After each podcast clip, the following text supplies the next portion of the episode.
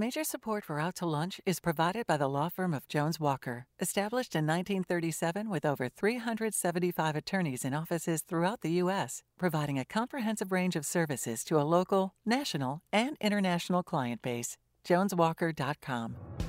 And by Three Roll Estate Craft Rum Distillery, crafting premium rum from their own Louisiana sugarcane. Three Roll is cane to glass. From Tula Tacos and Amigos in downtown Lafayette, we're out to lunch with Christian Mader, publisher and editor of The Current. It's business, Acadiana style. Welcome to Out to Lunch. I'm Christian Mader. Be yourself. It's what we're all taught from an early age. And when you get a little older, you find out that the world around you doesn't make that so easy. Taboos are stubborn, and even as we get more comfortable talking about sensitive or personal subjects, it can feel daunting to open up. That's where the idea of safe space comes in. It's maybe a more common practice in psychotherapy or in counseling, but it's emerging in public spaces too, and just in time. The world isn't getting less complicated, and it can be confusing, particularly around questions of sex, sexuality, and sexual health. All the more so for kids. In Lafayette, there's a safe space to get answers about all that. It's called Safe Haven, and my guest, Courtney Celestine, is Safe Haven's marketing director. The idea behind Safe Haven is to give teens a place where they can talk about sex, and the bedrock principle here is whether we like it or not, kids are learning about sex and acting on it. The data doesn't lie. Uh, Louisiana ranks among the highest in the nation for rates of teen pregnancy and sexually transmitted diseases. It's not easy to talk about it, especially with adults, so Safe Haven creates a space where kids can ask questions without the weight of moralizing. Now, Safe Haven is a nonprofit. It's funded by grants, and outside of its space in downtown Lafayette, it does work with schools and local courts. Courtney Celestine, welcome to Out to Lunch. Yeah, thank you. I'm so excited to be here. Um, it's still hard to talk about sex, and it's still very hard to talk about mental health. We're getting better at it, I think, but we've got a long way to go. And far too many people struggling with debilitating mental health problems often wind up isolated. And here's the problem isolation is about the worst thing that can happen to them. Enter Focus Clubhouse. The program creates a working environment for folks with mental health problems develop real world skills and stay connected. Clubhouse members operate the clubhouse itself, helping with everything from cooking and cleaning to outreach, intake, and even fundraising. The program is totally voluntary. It gives people a place to go where they can be understood and valued. Lafayette's Focus Clubhouse chapter was started by my guest, Clarice Gallegos, and her son, Brian. Brian stabilized from a life in and out of homelessness by attending a clubhouse in Florida. The Lafayette chapter has since grown um, to include 55 members. Clarice Gallegos, welcome to Out to Lunch. Well, thank you for having me. We're so excited to be here, and we have exciting news. Oh, good. I love it when the show makes news. Um, so, Courtney, I wanted to start with you, which is, you know, it, it's admirable to kind of take this approach a, on a difficult subject to talk about and, right, you know, sort of keep it about the data, keep it about the facts, but it feels like we're in a place now where that's very hard to do. How do you guys accomplish that balance? Um, well, really, the biggest thing is we have to stay on top of the um, like recent data and research, and also, um, you know, we want to take measures to prevent the statistics from going higher. Mm-hmm. So we pretty much just, you know, constantly looking at like the CDC, like asking questions, um, doing surveys um, to see like where the needs are and ways in which we can meet the needs. Yeah, yeah, yeah. So I mean the, the, the, program itself comes from what you guys have a founder, right? And she mm-hmm. sort of developed this curriculum. I get the sense. I mean, where did the concept around safe haven come from? I mean, safe houses I think have been around, or the concept of a safe space, excuse me. But mm-hmm. but what y'all do specifically, your specific approach. I mean, yeah. how did how did you get here from there? So our executive director, Dr. Ariel Moore, um, she actually just finished her PhD, mm-hmm. but she studied human sexuality. So as she was doing like lots of research and things like that, she realized a lot of teens didn't have accurate information. So before she even officially started Safe Haven Education Center, um, she was teaching teens life skills with things that she learned about through her research. And in 2020, um, she got approved for a grant and started Safe Haven Education Center. So our name is not. Everybody's always like, "Oh my gosh, like we need a box and we need this," and I'm like, "I'm so sorry, we're not that kind of safe haven." She actually got the name because her daughter's name is Haven, so that's why it's spelled H A V Y N N. But she also wanted it to be a safe place where students can have uncomfortable conversations. So we actually utilize a curriculum that already that's already been established. Um, is age appropriate, medically and culturally accurate as well. Um, we have to get it approved and everything before we can go forward. So we utilize um, that curriculum to teach the teens the life skills. Got it. So, uh, Clarice, I mean, I was, uh, you know, thinking about the program, right? How Focus Clubhouse works, and, and one of the things that you're trying to target, right, is, is folks that might, by definition, be in an isolated situation. So it occurred to me, like, how do you find them? You know, I mean, if folks are isolated, they've got to be difficult to track down, right? I mean, how do people find Focus Clubhouse, or how does Focus Clubhouse find its members? Well, most of the members of Focus Clubhouse find us. Um, we are actually getting referrals from Tyler Mental Health Center now. We're getting referrals from Beacon Connection now. We've um, picked up like two or three new members in the last week, so we're growing. We have about six to nine active members that come on a regular basis every day um, the 55 members that you mentioned, they're there. Once a member, always a member of Focus Clubhouse, unless you become a danger to yourself and or other members. That's the only way you lose that privilege. But um, they come and we talk to them, and you know they just fall in love with the idea of having to be out of isolation. Now, we're in a very small building, so right now a lot of social anxiety is tempting some because you're kind of on top of each other, which brings me to my great, big, huge announcement. Okay. We found a new location. Oh, wow. It's a house with a full kitchen and three bedrooms and two bathrooms. It's on Johnston Street right by closer to the university, not far from um, McDonald's and Burger King and that on Johnson Street by the university. 1609 Johnson Street. I'm there you go. so excited. We'll be moving in November. Wow, that's that's that's great. I mean, so you know, kind of looking through how this program works, right? I mean, you um, you know, people kind of join up, they go through it, they become part of the management of the clubhouse itself. So I mean, I would think to some extent somebody might would hear that and be like, I don't want to get put to work, but it sounds like that's part of the philosophy, right? Well, it is part of the philosophy, and and our number one standard is everything is voluntary. We're members of Clubhouse International, and that's where the proven program comes from. It's it's been around, like I said, for over seventy years, and so it we don't force anybody. It's all voluntary. The fact that they come is voluntary. The fact that they can come and sit and do absolutely nothing, just sit there. And we will speak to them. We will encourage them. Hey, you want to go help uh, put the dishes up, or you want to can you sweep this room out for me real quick or something simple that you know we are reestablishing our different units so we have a culinary unit we'll have a media unit we'll have a membership unit which is for retention and um, reach out because if you don't come for several days in a row we get concerned. You know anything can happen to someone that's living with bipolar or schizophrenia so we follow up and check on them to make sure that they are okay.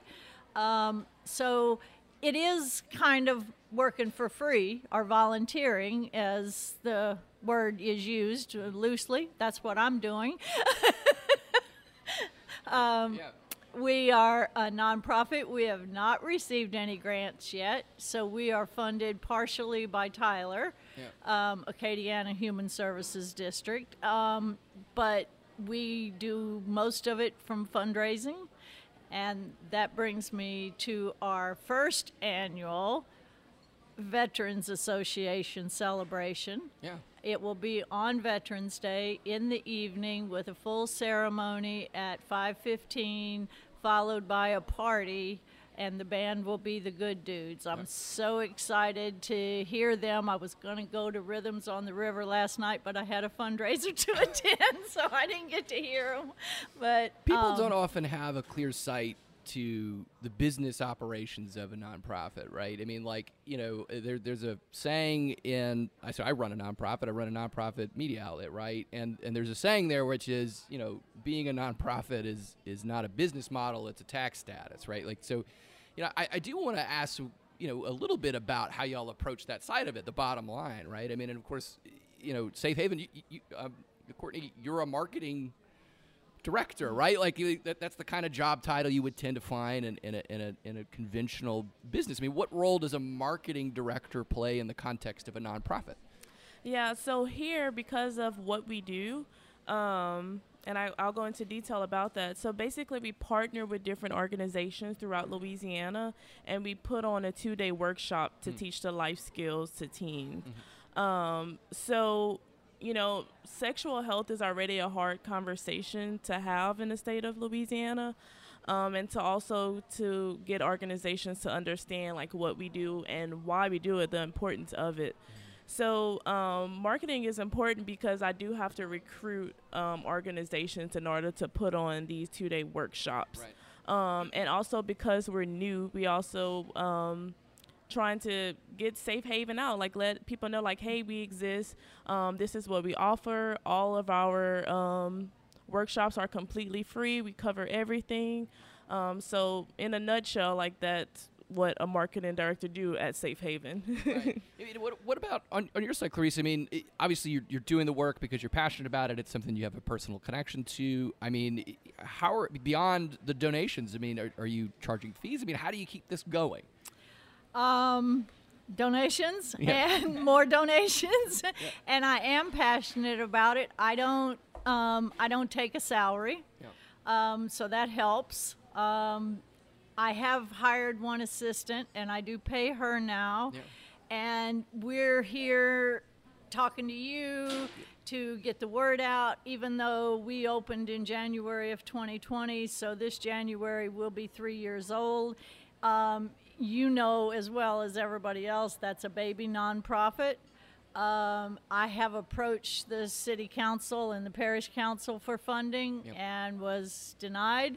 Um, I don't know what it's going to take to get people to take their head out of the sand and realize there's a true mental health problem in this state as a whole, and especially in the Lafayette area or the Acadiana area. We cover all the, I think there's, I don't know how many parishes there are. Depends on who you ask and when. yeah, you know, and who they're who they like and Yeah, who they don't. that's right. But um, you know, it's just the more word we get out, the more members we get, the more members we get, the more they publicize it Mm-hmm. as well because they've now found something that they enjoy doing, and you know. Um, when we move, we'll have a yard. We'll be able to, to they'll be able to get outside, Yeah.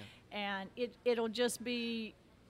I just see big things for us. I Yeah. mean, I really do. You're listening to Out to Lunch. I'm Christian Mader, talking with Clarice Gallegos of Focus Clubhouse and Courtney Celestine of Safe Haven. So, Courtney, man, I'm curious if you guys are doing a lot of outbound work, right, where you're working with you know other types of entities, schools, I mean, courts, those kinds of things. I mean, do, you- do you find that you have to? Are they coming to you? I mean, obviously your job is to market and to find them, but are you have sort of to convince them, hey, this is an important thing for you to do, or they are they, or when you're getting to them, they're saying, oh yeah, this makes a ton of sense. We need help. I mean, what are you generally finding out there? Um, so it's a mixture of both. So whenever we first started um, in 2020, it was a lot of us going out um, to recruiting people and um, to showing them like what's going on in Louisiana when it comes to sexual health. And um, recently, like the word has been going out, and more people have been contacting us. Um, but we find a lot of people who work directly with you are seeing the issues themselves. Um, so, like recently, we had a school in Lafayette that reached out about um, issues with their middle schoolers who were acting out sexually, but um, you know they're not really processing what's going on, what are the risks. um, that they're taking whenever they act out on it. So they reached out to us to um, to put on the workshop to give them the facts and um, prevention education. So, um, like I said, like a lot of people who work directly with youth see it, but a lot of times the overseers and people who don't work directly with the youth are kind of like taken back mm-hmm. from it. So it's kind of like a mixture of both. Like I have to approach the people who are higher and the people who work with them approach us. I see. Um, I mean, Clarice, you, you, guys have this new house coming. I mean, was that something that you guys had to fundraise to buy, or was it a donated oh, no, home? we're not. We're not buying it. We're renting it. Okay. Um, it's it finally sunk in that. Um, even though I've applied for the adjudicated property and I feel certain that that's one thing that will pass the city council and parish council that sure. they'll award that. Um, by the time I would get anything built on it, you know, I would be there where I'm at another year or two possibly. So I've nicknamed the adjudicated product property project my, when I build my mansion. because that's what it's going to be. I'll get to get with an architect and sure. build it like I want. Yeah. Um, this house I've been looking at for a long time and it's never come for rent at the time my lease was ending.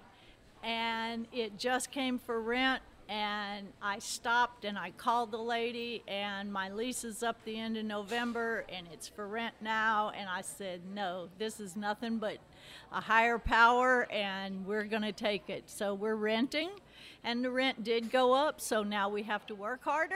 Yeah, sure. but, you know, with Courtney here, I didn't really know about Safe Haven, mm-hmm. and I can see a, a collaboration there myself oh, yeah. because teens that act out a lot about that may have some self issues, you know, maybe they're anxious or they're trying to get love and attention and there's a mental health problem behind it maybe not severe mm-hmm. you know but um, so i could see us definitely working together and in some of your students if you notice anything you could definitely send them our way yes i was thinking the exact same thing as you were um, describing your organization i'm like this would be a great collaboration yes it would um, be for us and yes we, and we also teach because it is um, STI and pregnancy prevention mm-hmm. program, but we also teach basic life skills too, mm-hmm. because we want to focus on the whole self and not just like the action. So we do teach,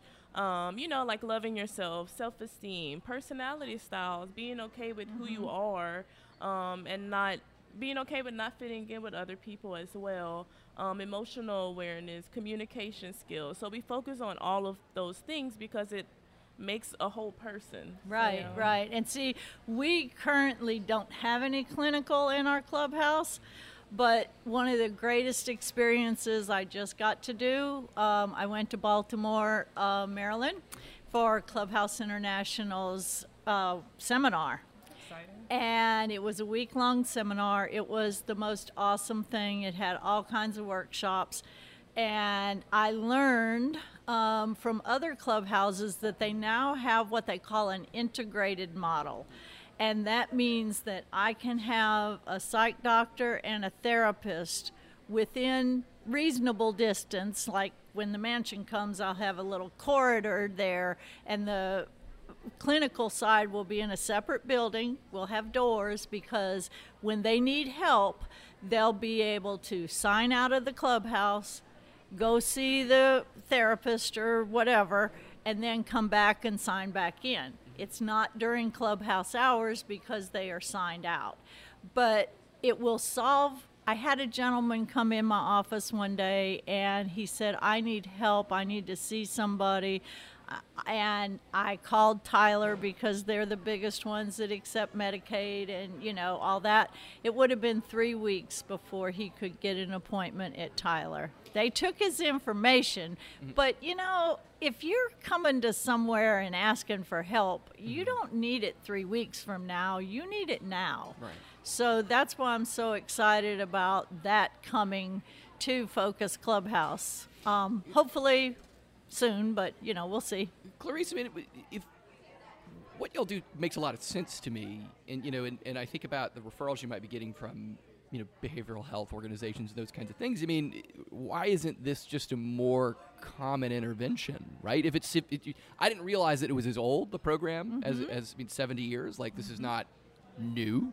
No. Um, I mean, is it just that it's labor intensive? I mean, why isn't this a more common practice in, in handling mental health? I don't know. It is. I mean, there's over 300 clubhouses throughout the United States and in 30 different countries. Yeah. We just happen to be the first and only in um, Louisiana. Now, I know the first clubhouse opened in New York City in 1948 called Fountain House. It's still standing today, it's still operational, has hundreds of members. I mean, it's New York, okay? but um, it really uh, I don't know. I, I, mean, again, I go back to the youth, the saying of people won't get their heads out of the sand and realize, sure. you know, just ignore it. It'll go away, and it's not going to go away. Yeah. Now, there is a group with OBH that called me. She's been researching this for nine months, she said. And why did I pick? This was her question. Why did I pick the clubhouse model over a drop off center. Mm-hmm. And I said, because a drop off center is an adult babysitter and I don't care to babysit. you know? I mean, I think there's more to life than just giving somebody a coloring book. And don't get me wrong, it's good. Yeah. We do arts and crafts in our clubhouse, yeah. we do it not necessarily for therapy, but for fundraising. There will be arts and crafts that our members have made for sale at the Veterans Celebration. Mm-hmm. So we do that as a fundraising mechanism as well. But um, so since the seminar, uh, my contacts with Clubhouse International have told me that they've been in touch with a couple of people from OBH. So mm-hmm. maybe me being the first is opening the door and opening eyes. I hope. I don't definitely. My whole big thing when I started yeah. was I was going to find people in New Orleans, Baton Rouge. Of course, we're in Lafayette, yeah. Alexandria, Shreveport, Monroe, and just spread them all over the state. Yeah. Well, every nonprofit's got to have some ambition. um, uh, Courtney, I mean, I kind of want to ask a similar question to you, which is, you know, I mean, to some extent, what y'all are, are doing in terms of just trying to put you know solid data good practice in front of people. I mean sex education is a thing that's existed in schools for a long time. I mean i feel like there's no other way to ask it. Why does an organization like safe haven need to exist? What changed? Um so actually in louisiana there's not a lot of schools who do um, sexual health education um, and also, we go a little bit more in detail about it. Um, so we talk about like all STIs and how they're contracted. Um, and also, um, we don't put any emphasis on morals and values. We really want the parents and people around them to put um, the morals and values. We just want to give the education towards them, mm-hmm. um, give the education to them. So um, even like a lot of our students, because we open up the floor for them to ask questions and the questions they ask like it's like oh my gosh i can't believe like people really think this information is accurate because they learn a lot from tiktok and from instagram and from facebook and it's like no like this is not accurate information so um, and it's not all schools in louisiana but a lot of schools do not um, give that information out i mean it, it's strikes me that that's got to be a cultural thing, right? I yes. mean, I mean, like I understand that you're trying to say like we don't sort of create a moral judgment on these things. But I mean, there's a viewpoint here where the act of not having a moral judgment about sex is a moral judgment, right? I mean, is is it some of it a cultural resistance? Do you think? Um, well, I think a lot of time uh, people focus on abstinence and teach abstinence only. Sure. Um, and which we teach that that is the only way to have zero risk for pregnancy for STIs, being abstinent 100% of the time but it's just like our stats are showing that teaching abstinence only education is not preventing mm-hmm. um, like STIs and teen pregnancy. So this is why we do like abstinence plus, and we also teach um, like other ways of prevention. Yeah. But yeah, I do think the culture plays like a big role on it, and it's like we just don't talk about sex at all. Yeah. You know. I, you kind of wonder, similar question to you, Clarice. I mean, I think historically, right, you can look at cultures where um, we found ways to integrate people with mental health issues, right? I mean, for long times, and it feels like that's changed. I mean, do you find that when you're communicating your value proposition, right, to a funder, I mean, is it that they just don't understand the value of it? Is it that they maybe disagree with the approach? I mean, what's generally been the obstacle? I mean, not to say that you're having a hard time, but to the extent that you do, what seems to be getting in the way? I think it's they don't understand, they don't realize because you can have a mental illness and you can be very productive, you can hold down a job, you can do all of these things. I saw members of other clubhouses get up and speak to 600 people where and they went from they couldn't get out of bed when they joined the clubhouse to holding a full-time banking job with a lot of responsibility. That doesn't mean they don't have a mental illness anymore. It just means that they learned how to manage that mental illness and they got the confidence and the and the skills, you know, the confidence to at least go back to school and to be around people, you know, and that's the the focus of the program. Um, when it first started, the psych doctor that started it, and if I my brain was working, I'd quote his name, but I can't. Sure. There is a book out called Fountain House that's uh, it's not an easy read, but it is a good book. Um, he found that if in his psych ward in the hospital, if instead of just putting him in like an IOP, a group setting, if he would say, hey, can you go file this for me? Or hey, can you do this for me? They came out of their rooms and out of their isolation much better because they had a purpose. Mm-hmm. You know, so that's the part that I don't think people really get. You you can have a mental illness and a lot of people are ashamed of it. They don't want to admit they have a mental illness. There's a, a stigma still attached to it. So that's why I say they're around like minded people because everyone has a mental illness that comes to Focus Clubhouse. So you know, we, we get some little tiffs going every once in a while because somebody triggered somebody and, you know, blah, blah, blah. But um, it, it just is, I just don't think they get it. They just don't get it and they don't want to admit it that it's happening in their neighborhood until it happens to someone they know. You know, I think. Um, I guess when it comes down to it, there's no lack of things that people misunderstand, right? Right, right. Um, well, look, I appreciate both of you guys coming on the show to try to help at least me understand these things a little bit better and, and the folks that listen to the show. So, um, Courtney and Clarice, thanks for joining me on Out to Lunch Acadiana. Thanks for having you. I me. enjoyed this. My guests on Out to Lunch Acadiana today have been Courtney Celestine, Director of Marketing at Safe Haven, and Clarice Gallegos, President of Focus Clubhouse. We edited this conversation to fit into our time slot here on KRVS. And you can hear our unedited conversation and find out more about the great work Courtney and Clarice are doing by listening to the Out to Lunch Acadiana podcast. And you can find and subscribe on your podcast app and on our website, itsacadiana.com. If you want to know what we all look like, you can find photos from this show on itsacadiana.com and on our Out to Lunch Acadiana social media. These photos were taken by Aster Morgan. You can find more of Aster's photos at astermorgan.com. Out to Lunch Acadiana is a production of INO Broadcasting for itsacadiana.com at KRVS 88.7 FM. The producer of our show is Grant Morris. Our technical producer is Eric Merle. Our associate producer is Molly Richard. Our researcher is Leah Urdialis. And today's show was engineered by Dylan Babineau. I'm Christian Mader. I'm editor of The Current, Lafayette's nonprofit news outlet. For more stories deeper than the headlines, head to thecurrentla.com and join me next time for more business and conversation on Out to Lunch Acadiana. Bye bye. Out to Lunch Acadiana is recorded live over lunch at Tula Tacos and Amigos. Tula Tacos and Amigos offers street style tacos, margaritas, and an open air courtyard on Jefferson Street in the heart of downtown Lafayette.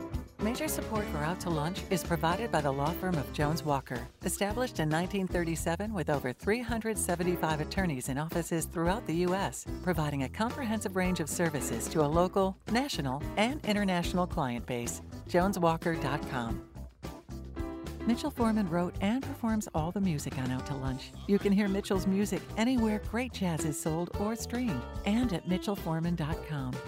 If you'd like to be part of Out to Lunch, there's one sponsor slot open for 2023. To learn how your business or organization can become an Out to Lunch program partner, email info at inobroadcasting.com.